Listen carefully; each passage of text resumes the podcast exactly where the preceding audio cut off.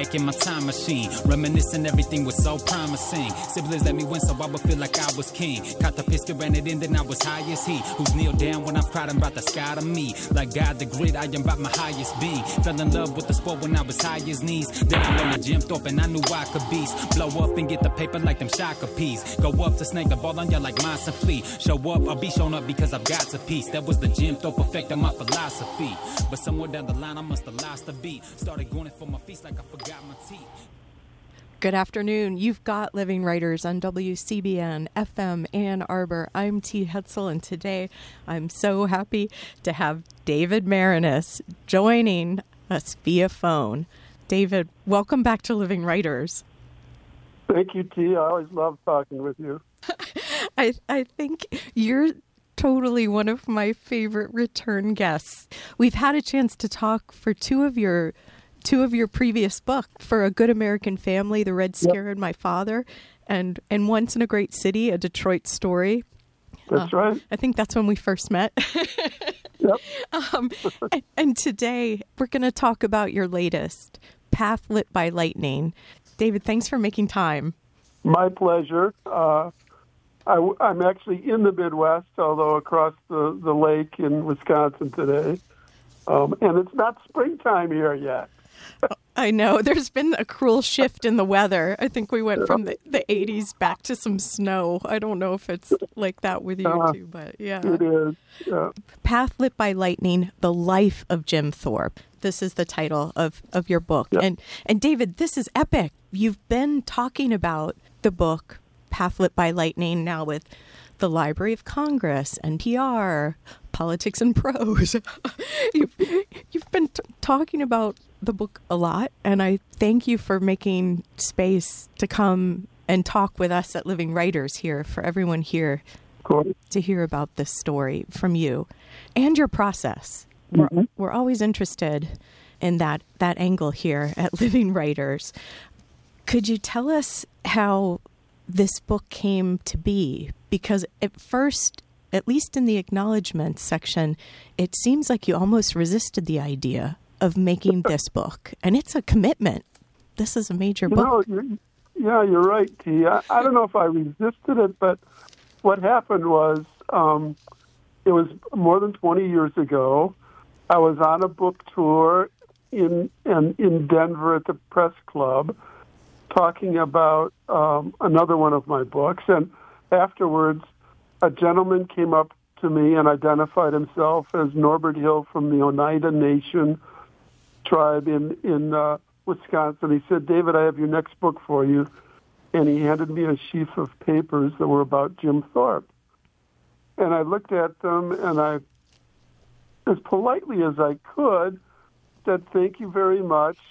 Um, I'm working on a book about Roberto Clemente now, and I don't really take you know, I have to be obsessed with what I'm writing about. I don't really take suggestions from other people. It has to come organically from within me.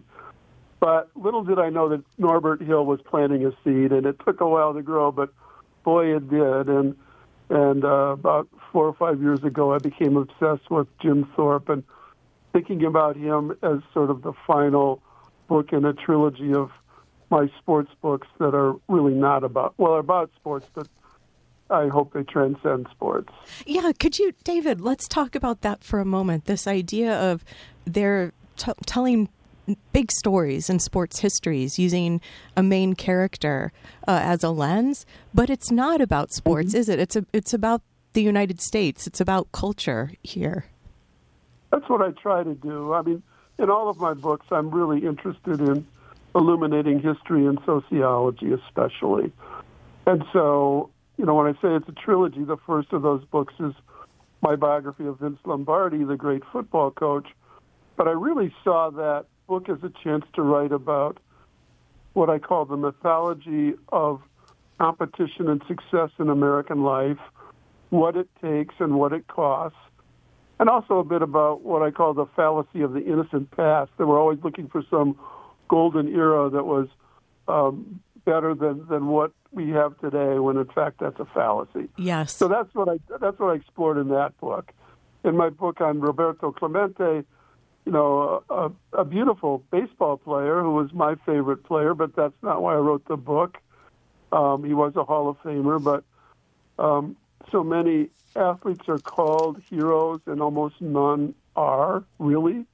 But Clemente was. I mean, his motto in life was if you have a chance to help others and fail to do so, you're wasting your time on this earth.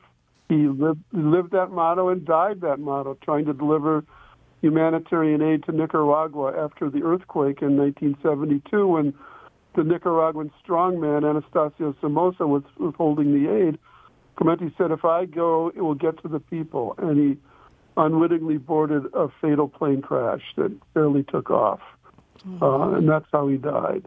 And then Thorpe, you know, sort of the third of that trilogy, uh, not just an athlete who did things that no one had done before or since in terms of the trifecta of being uh, a gold medalist in track and field, decathlon and pentathlon, a All-American football player, the first great professional football player, the first president of what would become the National Football League, and a Major League Baseball player.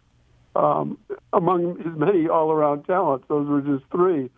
Um, but that's not why I wrote the book either. I just saw the chance to use that dramatic life to explore and illuminate the Native American experience through Jim Thorpe. And you also you had concerns about being the one to do that exploration. And well, I certainly did. Um, you know, I'm, I, I, I, my bottom line to you is that I think I can. I've tried to set my sensi- sensibility and sensitivity to be able to write about anything in the world as a curious human being. Yes, curiosity. But course, I'm not, uh, but I'm not Native American. Um, so the first thing I did was contact several Native American activists and uh, professors and historians, and you know, said, "Am I? You know, I'm thinking of doing this. Do you think I, I'm the one to do it?" Right. And I was and and they all were very encouraging. So you know, I I don't know whether I would have done it without that, but but um, I I used them um, often during the course of my research to try to make sure I was understanding things correctly and had the right sensibility about things. Um, and that was that was crucial to it. And those people included Suzanne Harjo, who was really uh, uh, an amazing activist based in Washington, D.C., who is at the leading edge of uh, forcing sports teams to change their condescending nicknames. And yes. she was really the, the leader of the of the anti to get the Washington football team to change its name. There was a professor at Northwestern, Patty Loew, who who I also uh, leaned on quite a bit along with several others. So those are two of the key ones. Yes, and towards the end of the the, the book too, David, you you talk about how Jim Thorpe's son was fight. We're jumping way ahead in the story now, but but fighting to to reclaim his remains to move them back to Oklahoma. Oh, uh, gosh. And um, and there was a play that was created by um, Mary Kathryn Nagle, and I think uh. Susan Harjo as well. And and Mary Kathryn's a friend of the show, and I can remember her talking oh. about this. Yeah, so it's it's the interconnections of this. It's quite lovely and and also important because I this attention of yours that you bring to it is threaded throughout the book. This um, awareness of an indigenous person's story that you're telling and, and a respect uh-huh. for that. Yeah. I mean, that's what I try to do uh, to the best of my abilities. And, um, uh, you know, there is uh, there was great tension in Jim Thorpe's life, and maybe we're getting ahead of ourselves, but you know, there were there were a lot of points where I knew that where the story was going, but I kept rooting for something better. Right. How you know. how do you reckon with that as as the writer, as the biographer? Well, my motto is just tell the truth. Just tell mm. tell the story as it appears, um, with sensitivity, but not with any not withholding anything, um, and to try to understand life through the the sociology, the geography, the culture of the people that I'm writing about. And so, um, you know, for athletes in general, he, you know, um, they're sort of, you know, there's a poem of athlete to an athlete dying young, and they all do sort of die young because their greatest, oh. you know, times of life and when they're in their mid 30s at best, you know. So uh, there's an afterlife that that they have to deal with, and and that's not always a happy thing. And but for Jim Thorpe, it was such a combination of of social fact of you know the factors of of being an indigenous person in this country, and of his own personal struggles um, that I had to sort of figure out how to how to deal with both of those at the same time. Well, because as you said at the top of the program, David, that's telling that part of Jim Thorpe's story. That was what was so important to you as well. It was recognizing, mm-hmm. you know, of course, that he did things other people couldn't do, winning two gold medals in 1912 for the decathlon and uh, the pentathlon. But to to actually see how the sociology, the sociological factors, the um, American history that was bearing down on him, and and the uh, the white white privilege, white saviors that were always um, had interventions throughout the life. Mm-hmm. Some of them, like Pratt with the Carlisle Indian School, he believed he was doing right, but but not not so when you look at it from a different positionality. But so it's important, I think, that yeah. you're telling this whole story, like you said, as as close as you can with as many voices as you can. And the last voice you have in, in all of these pages, in these 568 pages, is, is given to Jim Thorpe's daughter, Grace Thorpe. Yeah, who, well, uh, there's so many things to say. Uh, you know, the, the first of all, the Indian industri- the Carlisle Indian Industrial School is at the heart of the book. Uh, you know, it's sort of the pivot of everything. The the Indian boarding school experience in America. It's only in the last five or so years has really become a major. Uh, I mean, it was always a major problem, but it's become a major issue again in American life, led by uh, Deb Haaland, the Secretary of the Interior, to really explore what happened in those schools. But even in a larger sense, Jim Thorpe's life perfectly bracketed the whole forced acculturation process that, that the American government put upon indigenous peoples. Know, he was born in 1887, the very year of the passage of the Dawes Act, which was an attempt to take away communal properties the way that that Indian nations uh, lived and force them into being private landholders in a rigged system where they lost a lot of that land. That's the year he was born. He was four and five years old when most of the Indian territory of what became Oklahoma was taken away from them, and in the you know the glory, the white glory of the Oklahoma land runs, which were really about land thieves and their abettors, you know, the boomers and Sooners he endured that, and then the whole boarding school process where Richard Henry Pratt, who you mentioned, his motto was "Kill the Indian, save the man." You know, forced acculturation, take shear the the young uh, students of their of their locks and take away their religion and language and culture and try to make them into white people. That was part of the process. And then the very year that Jim Thorpe died in 1953, there was a huge effort in Congress of detribalization to virtually, to literally eliminate all native tribes. Um, so that was his, it was, those are the brackets of his life.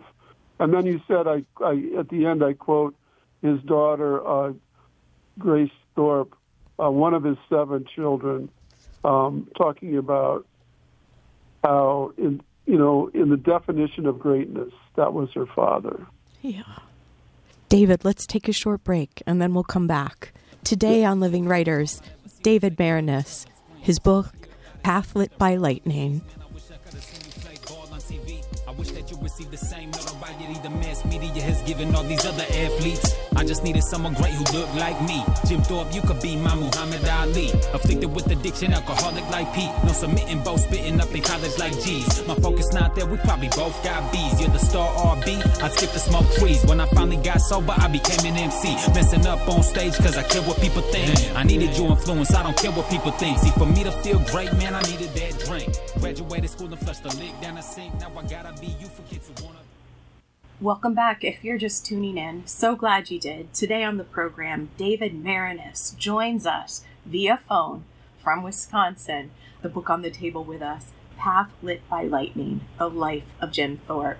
David, thanks, thanks again for for being with us here, being with me today, and talking to everyone today. Pleasure to be here. Some kind of hard with the phone sometimes, right? Yeah, I know. I could barely hear you, and now I can hear you again. Oh, so I'm oh, sorry. Oh, oh, thank goodness. Okay, well, we're back. We're back, and it's so funny Yeah. because two disembodied voices out there in the ether.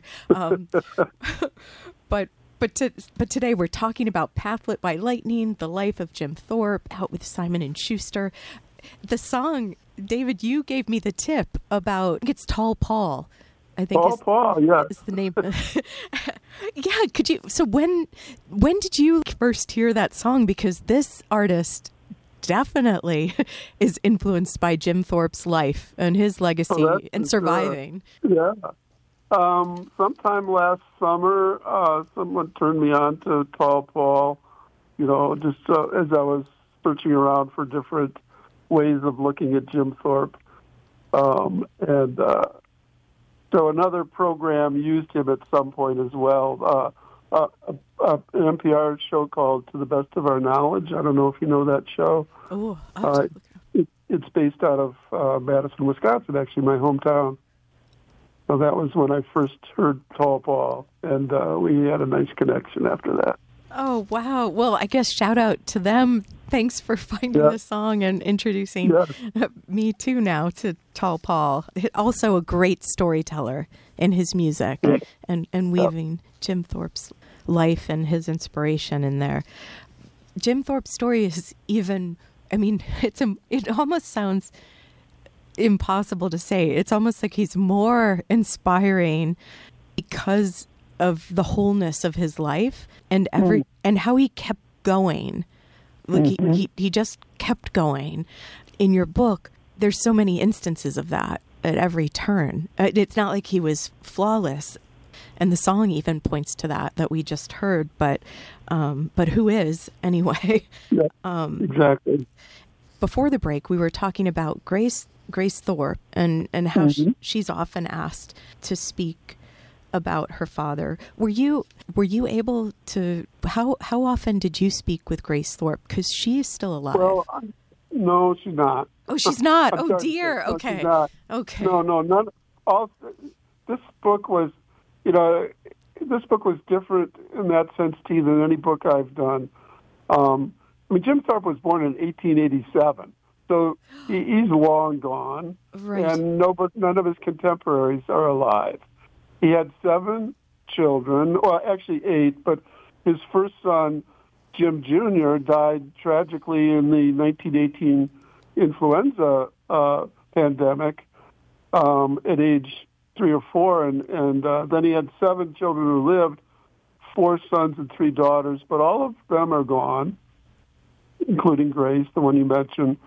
Um, even some of his grandchildren are are dead, you know, but lived to into their late seventies and eighties. So so it's it's a few generations removed, and in that sense, like you know, for my biographies of Bill Clinton and Barack Obama, for instance, I probably interviewed 400 people for each of those books. Yes. Um, for this book, interviews were the least available and important part of my research. I certainly found some very good oral histories that helped, but but there's nobody alive today who could really. I mean, they could people could talk about um, the larger experience or the boarding school experience or, or the indigenous, you know, people's experience, but not about Jim Thorpe per se. So I relied more than any book I've done on primary documents, um, letters, uh, old newspaper articles, um, and archival research all over the country for this one, and, and less on on interviews. I did talk to um, a few of his of his descendants. Uh, I did a, a, a, wonderful program actually at the National Archives with one of his granddaughters, um, and uh, and met with some of his grand uh, great grandsons who. But but really that was you know unlike any of the other books the interviews were the least important part of this one so it's interesting to to hear because at the at the beginning at the start we were talking about how the idea the seed was planted a while yeah. ago but then it did gather for you and then you spent was it 4 to 5 years in sort of this in your words, obsession. Like you become obsessed yeah. with with a topic, eh, with a person, with a story. I become so obsessed. I don't know if I told you this story before, but one time we were dri- we were driving down a street in Washington D.C. and I turned left, but I didn't turn left into the street. I turned left into a fire station, and my wife Linda sort of smacked me around from the dr- passenger seat. Said, "David, what what chapter are you on?" You know, because you were definitely not uh, quite. He was right. There. I was thinking about about the book, well, how to resolve something. Well, if you're gonna so. end up somewhere, I guess at the fire station, you're at least sort of safe there. Yeah. and then hopefully Linda got in the driver's seat or or so, or she she yeah. She, she me back into uh, consciousness that, or well, so this obsession with Jim Jim yeah. Thorpe, you also had some. You met others who had, like you said. Thank you for yeah. reminding me of the time of this too, and how he has been long gone. And but you you met people who had boxes of research materials that that they yeah, sh- that was, shared with was, you. Was that was that the David Hurst Thomas archive? Yeah, the David Hurst Thomas archive. You know that was I, it was luck, but uh, you know, Branch Rickey used to say the luck is the residue of design. So I was, I was, um, I was actually talking to Suzanne Harjo, who we've already mentioned, the great uh, Native activist in in D.C., and she said that her father in Oklahoma had met the quote unquote great man once, uh, Jim mm. Thorpe, and that someone inter- had a tape recording interview of that of of, of her dad talking about it. So I said, well, who was that?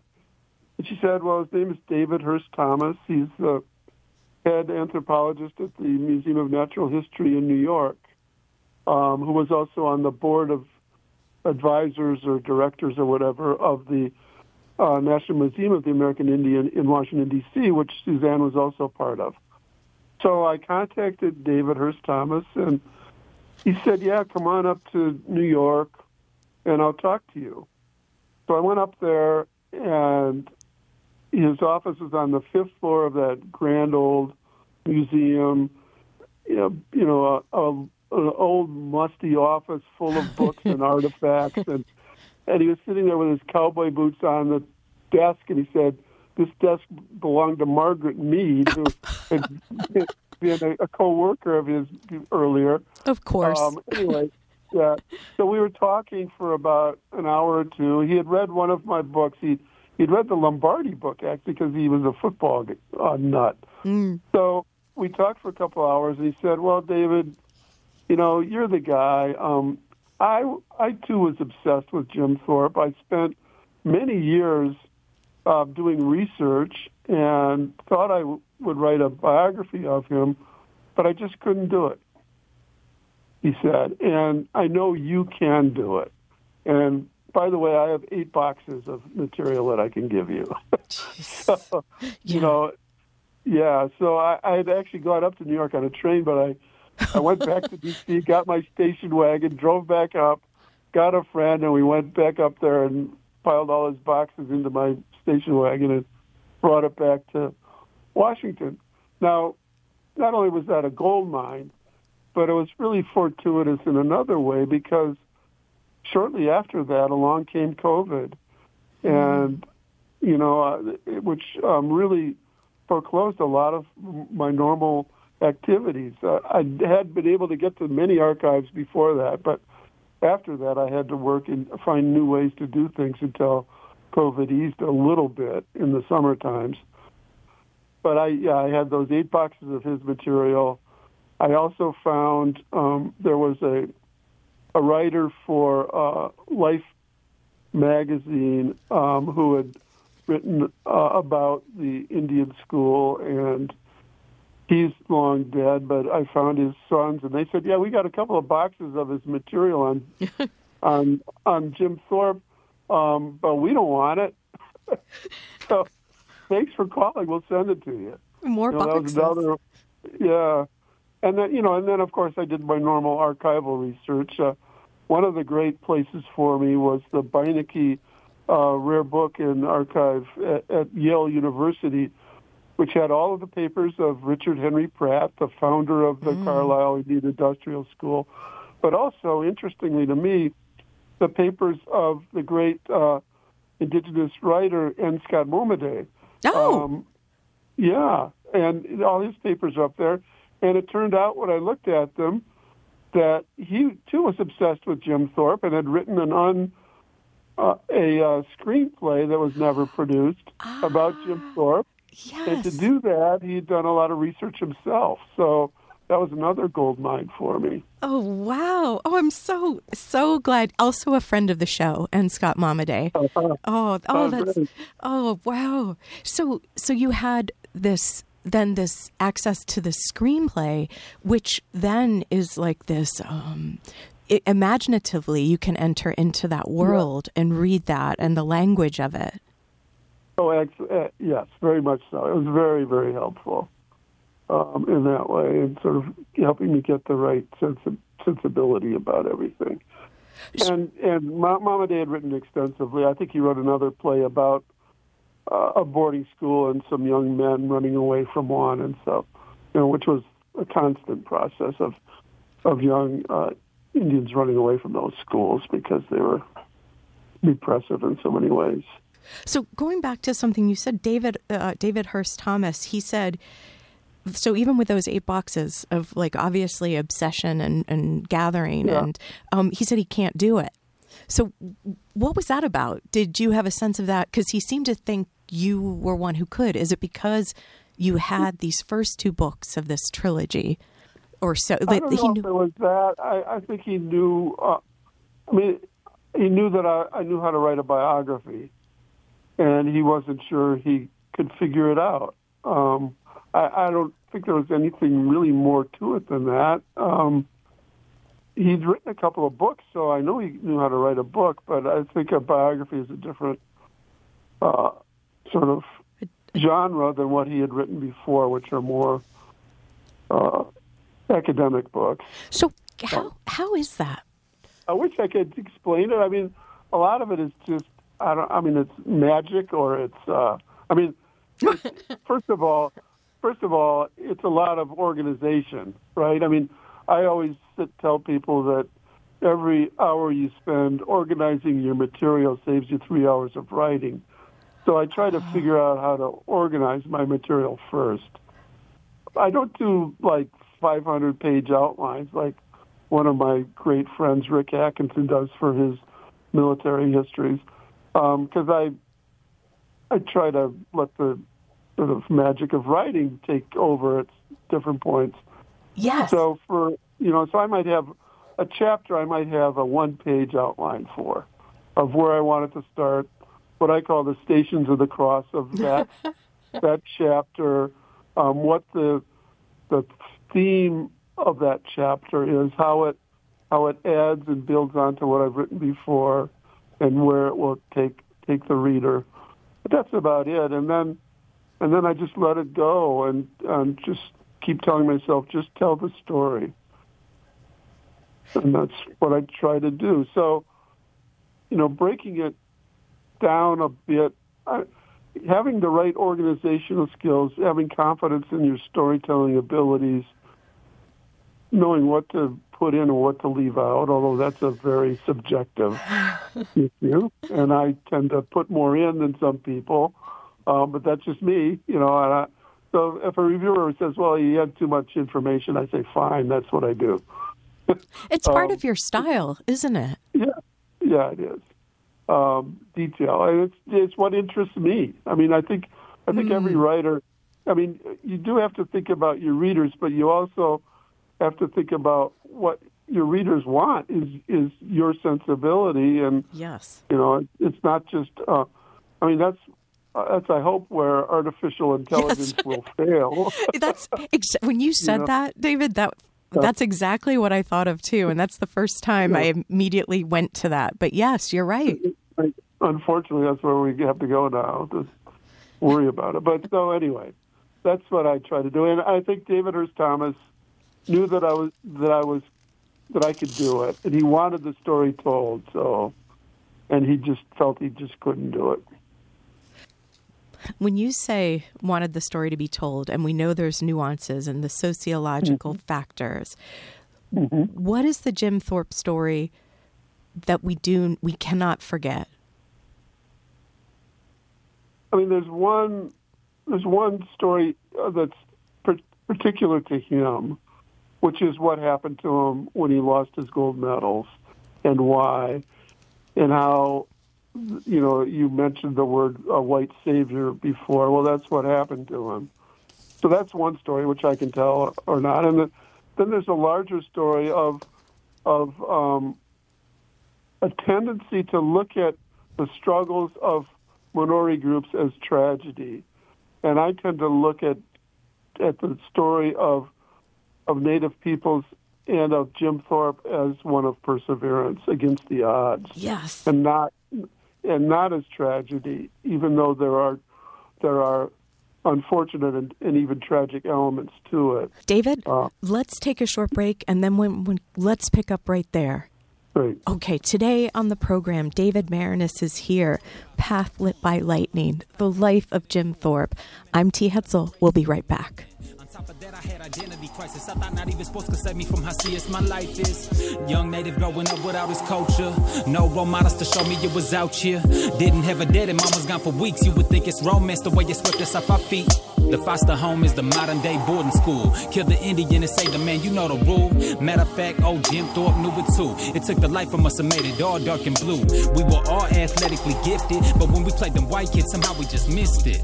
In the big street football games, I see now it's Welcome back. If you're just tuning in, you're just in time. Today on Living Writers, David Maraniss is here, Path Lit by Lightning the life of Jim Thorpe, and we just uh, we just we just heard Tall Paul singing about Jim Thorpe. And today on the program, David Maraniss. David Maraniss is joining us via phone. um, we're talking about the story not being one necessarily as it's often framed in in the U.S. and U.S. Mm-hmm. history of of tragedy of the of the minority populations in the U.S. the struggles, but rather one of perseverance and the keeping going. Mm-hmm. And Jim Thorpe emblemizes that for um, indigenous peoples. Uh, you know, I, there's a point in the book where I write about, I think it's 1915, and the most popular statue in America is called the End of the Trail, and it's a statue of a of an Indian slumped on horseback. The horse drooped, and the notion is that that it's a dying race and will soon be dead, uh, indigenous peoples, and and it didn't happen. You know, there were at one point fewer than three hundred thousand native peoples left in this in this country uh, after there had been many millions before uh, you know before Europeans got here. But it's back to a few million now. There's still a lot of troubles, but but um, there's a resurgence of of cultural identity and, and purpose in, in Native peoples, and and they survived. And Jim Thorpe did as well. He had a lot of, you know, I mentioned all of the ways that society was working to uh, diminish him. He went through all of that and kept going through three heart, two heart attacks, through jobs all over the country. He lived in 20 different states he didn't get the coaching jobs that he hoped he would get. It was always something just out of reach, often because of of discrimination, sometimes because of his own struggles with alcohol and other things. But but I, I you know I just looked at his life and said this guy just kept going no matter what until he he died, um, and I thought that was emblematic of of his people. You know, I did I did consider you know because I kept rooting for him. Yes. Uh, even though I knew that that you know what the ending was, that he would die of a heart attack and a, a trailer house in Lomita, California, at age 65. But uh, there was something. I, I don't know. I mean, I, I'm. I found something uh, really uh, uplifting in in that in that difficult life that he led and how he kept going. He keeps going in that his memory is still alive and you're Exactly. you're also people become there's is something about the story that that gets right into you. And and it and it isn't over yet. And and there are things that keep changing i think as recently as mm-hmm. last year right? Right david? In 2022 with the olympic committee finally finally putting his name as the name of record back where Yeah. it belongs in, in the 1912 uh-huh. yeah could you talk about this a little bit Sure, 110 years too late. So, I mean, at, at the center of the of the book is is is the gold medals and what happened to them. You know, he won them in in Stockholm in 1912. He was the greatest athlete in the world by far. He came back to the United States and was celebrated. And then a story broke that he had played Bush League baseball in the Eastern Carolina League for two summers, and immediately his trophies and records were sent and, and medals were sent back to Europe, and his records were stricken from the Olympic books. He was stripped of everything, and it was in my uh, research I found it to be unfair, unjust in so many different ways.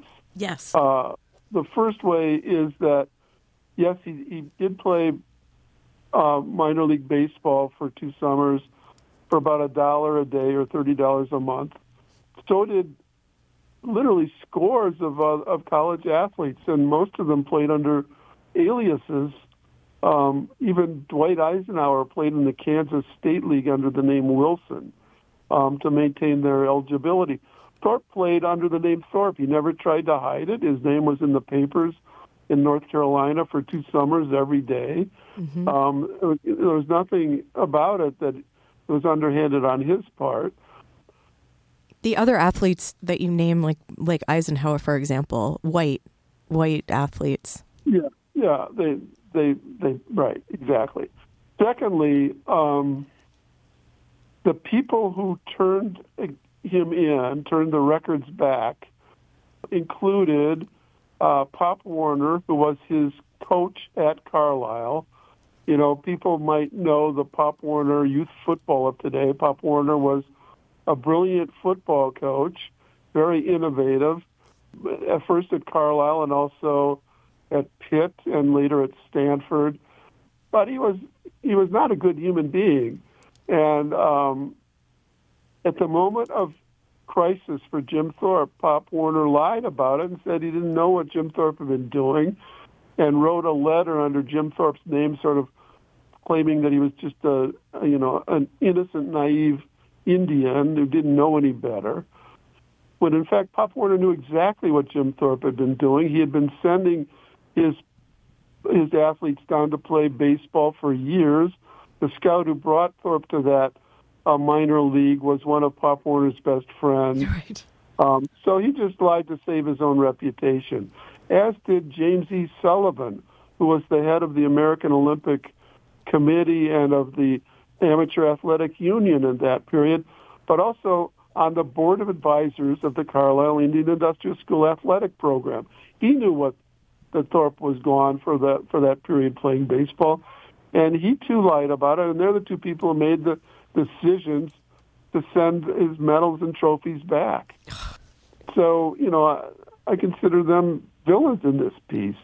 But then there's the issue of what's a professional and what's an amateur.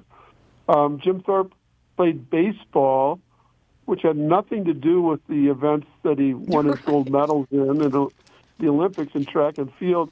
One of his uh, teammates on that Olympic team was another future general, George S. Patton, who competed in what was called the modern pentathlon. It was all military style events uh, fencing, rifle shooting, equestrian. Patton had been being paid by the Army to train for those events for years. Paid? Was he a, was he a professional or an amateur? Right? Jim Thorpe is the one who loses his medals. And then finally, even technically, it was unjust in that the Olympic bylaws of that era said that for a, to challenge someone's amateurism, had uh, the challenge had to be filed within 30 days of the end of the Olympics. Um, this didn't happen until six months later. You know, there was hypocrisy, uh, moral injustice, even technical wrong in Jim Thorpe losing his medals, and yet they weren't finally restored until 2022. You know, long, long after after he died. And his children and some and of his grandchildren. Yeah. Exactly. In 1983, before the 1984 Los Angeles Olympics, there was sort of a half-baked effort to to uh, restore. Not as the the Olympic Committee gave his children who were then alive replica medals in 1983, but they didn't change the record book. So even when I was writing this book, you know, in, in 2020, 2021, the Olympic record books that I was looking at didn't even have Thorpe's name in them. He was stricken completely from them until 2022. Let's take a short break and then we'll be back. Today on Living Writers, David Maraniss joins us via phone from Wisconsin. His book, Path Lit by Lightning The Life of Jim Thorpe. I'm T. Hetzel. We'll be back. Every native athlete is what I miss. At least I can share your legacy with my kid. The other athletes are dope, but they ain't go. No, Sitting Bull was great, but ain't your war ain't sport. It's time I shut up about your name, but they ain't spoke. All I hear about is cheese, but they're all like the seats. Man, I wish I could have seen you play ball on TV. I wish that you received the same notoriety the mass media has given all these other athletes. I just needed someone great who looked like me. Jim Thorpe, you could be my Muhammad Ali. Afflicted with addiction, alcoholic like Pete. No submitting, both spitting up in college like G's. My focus not there, we probably both got B's. You're the star RB, I'd skip the smoke trees. When I finally got sober, I became an MC. Messing up on stage cause I care what people think. I needed your influence, I don't care what people think. You've got Living Writers. I'm T. Hetzel today. David Maraniss is here via phone. Path Lit by Lightning, the life of Jim Thorpe, Olympic gold medalist from 1912 Stockholm Olympics. Hey, David, have you had a chance to look at the the Olympic website recently with Jim Thorpe's name. Have you looked at that page? you know, I'm embarrassed to say I haven't. Well, no. Why would you? you? No, no, no. I, you shouldn't. No, I, I. And then I'll move on. But I was because I wanted to double check. Okay, so I hear that it's changed. Where's like some web uh, record okay. of it or so? I mean, I would believe you of all people, of yeah, course, no, but not. Right, right. not well, the, the, the, week the week they made the decision, I did look, um, but uh, at, at, what they were saying about it, and, and so I know that it happened, but uh, I haven't looked at it recently. I don't know. I feel like you should. now I'm going to give you a to do list. I know you're already working on another yeah. book, and I want to yeah. talk with you about the project next, right after this. But um, it, I feel like could you could you email them and have a word, David Maraniss? Because because just the lead sentence, like how they're framing this, even is exactly the opposite of how you have approached your book, Path Lit by Lightning. Mm. The lead sentence in it says, "Died in poverty." Oh. Uh-huh. Like that's the first phrase phrasing. Right. Instead right. of instead of denied his rightful gold medals right. and records yeah. for yeah. this many wow. years. Hmm. Anyway, I'm, I'm, I think it's important that you wrote this book, that Tall Paul is singing this song, that these mm-hmm. stories are out there because the people know, right? And mm-hmm. and that I believe has brought pressure to these institutions like the Olympic Committee that have had they've got a dicey past in many ways too. You know, it's so. interesting you would say that, Steve, because just last night I was in Carlisle, Pennsylvania. You were speaking speaking to colonels at the U.S. Army War College, which is what is now at what was the, the Carlisle. Carlisle Indian Industrial School. Yeah. And it was a fascinating discussion where they were talking. The the general, the commandant of, of Carlisle, was was my host, and he said that in the two years he's been there, the most moving things he's dealt with are the repatriation of oh, yes. of, of many of the young uh, students who died there. You know, more than a hundred years ago, um, with the the tribes coming to Carlisle and and holding services and, and taking the bones back home. Um, and then, so that was one part of it. And then several of the of the colonels who were there studying were asking me, "Do you think that we should still honor Pop Warner? You know, whose right. house is there, right? or Richard Pratt, yep. who has a plaque there? You know, so they they were dealing with all those issues um, as well. You know, and I think that's part of the the consciousness of this moment that that's happening. What what what were you able to say to them, David? What was what well, did you think in the moment? They, well, they were mostly uh, they were they were very progressive about it. I mean, they thought that you know one one of the colonels said, you know, Pop Warner was not just didn't just treat Jim Thorpe wrong; he was abusing his his players. You know. Right. Um, so uh, you know, I'm not sure we should be so proud of, the fact that he was the coach here. So I didn't have to. I didn't have to make too many arguments. They were sort of. Uh, they'd read the book and they were sort of on that side already. And of course, the U.S. military has been changing the names of a lot of the forts in the South that were named after Confederate generals. So, um, yes, you know, they're, they're they're doing some some some good things. I'm I'm glad they're thinking of also yeah. changing the Pratt, maybe because uh, you probably can't take the house off the hill, or so, um, as you yeah. write about it in the book. But and part of that is because of the native peoples who've come there for those repatriation efforts and walked the grounds and seen this monument to, to Pratt and saying, "What's this about?" You know, kill the Indian, save the man. We're the he wanted to kill us. Yes. And and he did in a way. He really did. Yeah. Yeah. yeah. That's so what what are you what are you working on now? What's the what's the newest obsession? um, this is going to make you laugh. Um, my wife would tell you that I'm taking a gap year. oh, okay. But what's so, what's the story behind um, the story? the story behind the story is I'm working on a big project for the Washington Post, along with uh, my colleague Sally Jenkins, who's a great sports columnist.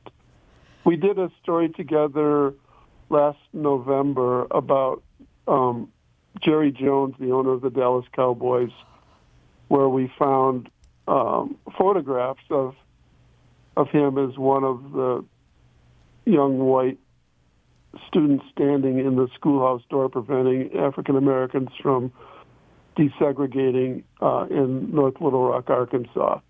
Um, it was part of a larger story about why there aren't more black coaches in the National Football yes. League. Yes. And using, using Jones as an example as the most powerful owner.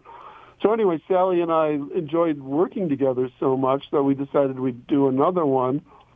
And all I can say is our next story is about Jim Jordan. Jim Jordan, the uh, chairman of the House Judiciary Committee, from, uh, and sort of the most powerful member of the Republican Congress right now. I sorry about my. I was like, okay, I know the name, but I was not placing him. Apparently, there's some some level of yeah. denial that's that's happening. Um, I understand. That's the guy. That's the guy. Uh, well, yeah. then good on you, yeah. and good on. Sally Jenkins too, David. So, are you always writing with multiple projects? Because I know you have obsessions, um, but what's it like? Yeah, I mean that's all. Uh, that's what I do. I'm not, I, you know, I'm not very good at anything else, but I love to report and write, and that luckily that's my life. Um, but I'm also kind of lazy, you know. I, I can goof off too, but somehow I produce a lot for a lazy guy. I I think also that to defend you, maybe your laziness is also you mulling things over. For Yeah. example, even when you're you're driving, but sometimes the mind needs that to make some of its connections. Yeah, it's somewhere between a rationalization and the truth. right, right. but um, but absolutely. I mean, yeah. I mean, I work things out in my mind, and uh, you have to sort of slow down to do that. Well, so maybe I'll get to see you and Sally Jenkins for the the next book tour. Then maybe that's That something fun. that's coming Yeah. down the down the pike. Before we go, David, could you say a word about the title because it is one of my I Oh, don't know, sure. it's one of my favorite parts too. Oh, thanks. Yeah, Path Lit by Lightning. So Jim Thorpe was was actually a twin. He and his twin brother Charlie were born in May of 1887 along the North Canadian River in Indian Territory of what became Oklahoma. And on the the night that they were born, there was a big thunderstorm over the river with lightning, a lightning storm. And so he was given this, he was a, from the Sac and Fox Nation, and he was given the name Wa-Tho-Huk, which is often translated just to bright path. But I saw a, trans, a more a more evocative translation of it to be pathlit by lightning. And as soon as I saw that, I said, that's the title of my book. So Path Lit by Lightning is Jim Thorpe's Sac and Fox name. His mom, didn't she also say you're the reincarnation of Black Hawk as well? Like Absolutely, he his- did, yeah. Because Black Hawk was a Sac and Fox in eighteen in the eighteen early eighteen hundreds. Um, you know, the Black Hawk War, so called, which was a massacre of Sac and Fox people, occurred in 1832, and he was captured. and And one of his great nieces was Jim Thorpe's grandmother. So there was a lineal connection, and then a spiritual connection, which was more important to the family, which was his mother always telling little Jim that he was the reincarnation of the great warrior Black Hawk. that gives you extra strength, doesn't it? Yeah, absolutely. Thank you so much, David, for talking today. I hope you're, I know you're heading, you mentioned you were heading to LA after Wisconsin. so happy, happy travels and safe journey. Thank you. And, And I, yeah, I always love talking with you, so uh, my pleasure. Thank you, David. I always love it too. Thanks for the conversation today. And thanks everyone out there for listening, all those living writers out there writing. Many thanks to Reverend Andrew for engineering for us today here at Living Writers. Half Path Lit by Lightning, David Maraniss. I'm T. Hetzel. Until next time. First of all, let's define what's the greatest. It ain't about marketing and being famous. So we can't exclude the nameless and faceless just because they didn't have the frames, then to trace it. With that said, let's get down to some basics. I don't think a one sport athlete can claim it unless all the measurables reach out to the spaces. Haven't seen that, it's just facts that I'm stating. There's a lot of great names erased on that basis. In baseball, Jordan never made it to the majors. Boxing was the only sport Ali made the papers. But he used this platform to fade all the races. So next to Jim Thorpe, he's my vote for the A-list. Bo was the first two-sport all-star, but Jim Thorpe epitomized durability. A star in many sports with great versatility. He won gold in the Olympic decathlon, a 10-event competition. Can you grasp on? Play football with no face mask on, a three-time champ with the Bulldogs of Canton. And to be clear, he put his teams on his back as a place kicker, punter, and a running back. Put the ball in his hands and he'd run it back. An All-American college football champ. He was decent playing Major League Baseball. If you don't know about him, you should probably face palm. Got inducted into three major Hall of Fames, track and field, the NFL, and the NCAA. Somehow these sports fans still got nothing to say. I guess they didn't have Sports Center in his day. Leather shoes, no drugs, no hope. To accomplish all that, bro, he's gotta be GOAT. All I hear about is cheese, but they're all on deceased. Man, I wish I could've seen you play ball on TV. I wish that you received the same notoriety the mass media has given all these other athletes.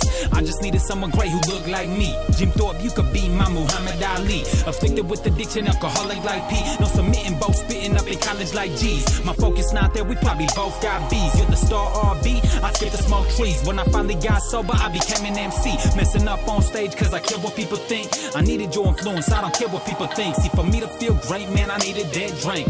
Graduated school and flushed the lick down the sink. Now I gotta be you for kids who wanna be me.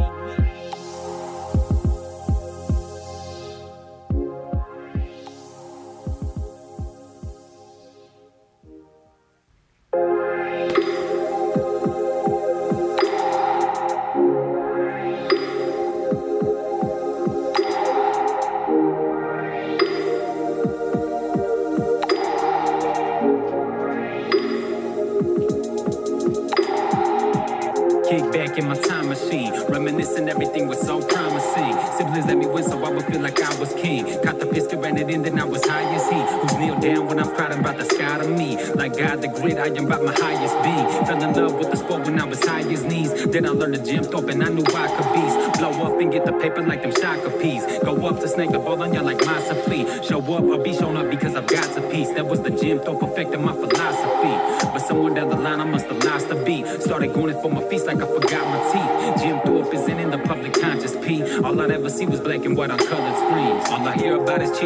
but they're all on deceased. Man, I wish I could have seen you play ball on TV. I wish that you receive the same notoriety the mass media has given all these other athletes. I just needed someone great who looked like me. Jim Thorpe, you could be my Muhammad Ali. Afflicted with addiction, alcoholic like Pete. No submitting, both spitting up in college like G's. My focus not there, we probably both got B's. You're the star RB, I skip the smoke trees. When I finally got sober, I became an MC. Messing up on stage, cause I care what people think. I needed your influence, I don't care what people think. See, for me to feel great, man, I needed drink. Graduated school and flushed the lick down the sink. Now I gotta be you for kids who wanna be me.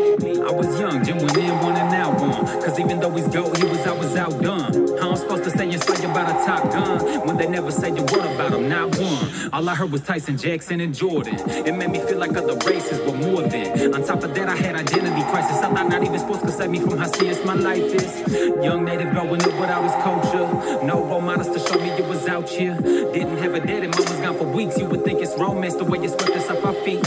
The foster home is the modern day boarding school. Kill the Indian and say the man, you know the rule. Matter of fact, old Jim Thorpe knew it too. It took the life from made it all dark and blue. We were all athletically gifted, but when we played them white kids, somehow we just missed it. In the big street football games, I see now it's more mental than anything. Became resentful of my one true queen. Started clouding everything with blunts and things. Giving women fists instead of diamond rings. When they deserve my heart and all the finer things. Dang, old Jim, we got a lot in common. I'm glad I finally came around to flip the timing. Cause you're the type of hero I know I could vibe with. A legendary native athlete is what I miss. At least I can share your legacy with my kid. Them other athletes are dope, but they ain't go. No, sitting bull was great, but ain't your war ain't sport. It's time I shut up about your name, but they ain't spoke. All I hear about is cheese, but they're all on the seats. Man, I wish I could have seen you play ball on TV.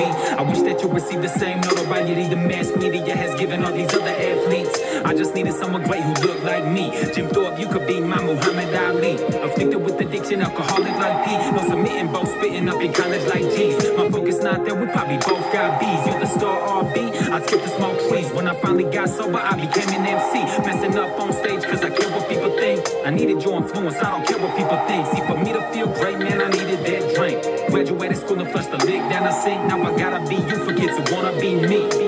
First of all, let's define what's the greatest. It ain't about marketing and being famous.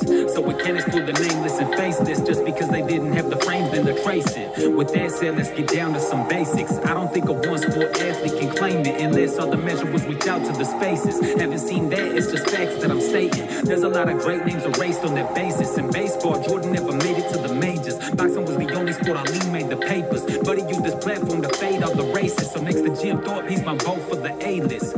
Bo was the first two-sport all-star, but Jim Thorpe epitomized durability. A star many sports with great versatility. He won gold in the Olympic decathlon, a 10-event competition. Can you grasp on? play football with no face mask on. A three-time champ with the Bulldogs of Canton. And to be clear, he put his teams on his back as a place kicker, punter, and a running back. Put the ball in his hands and he won it back. An All-American college football champ. He was decent player.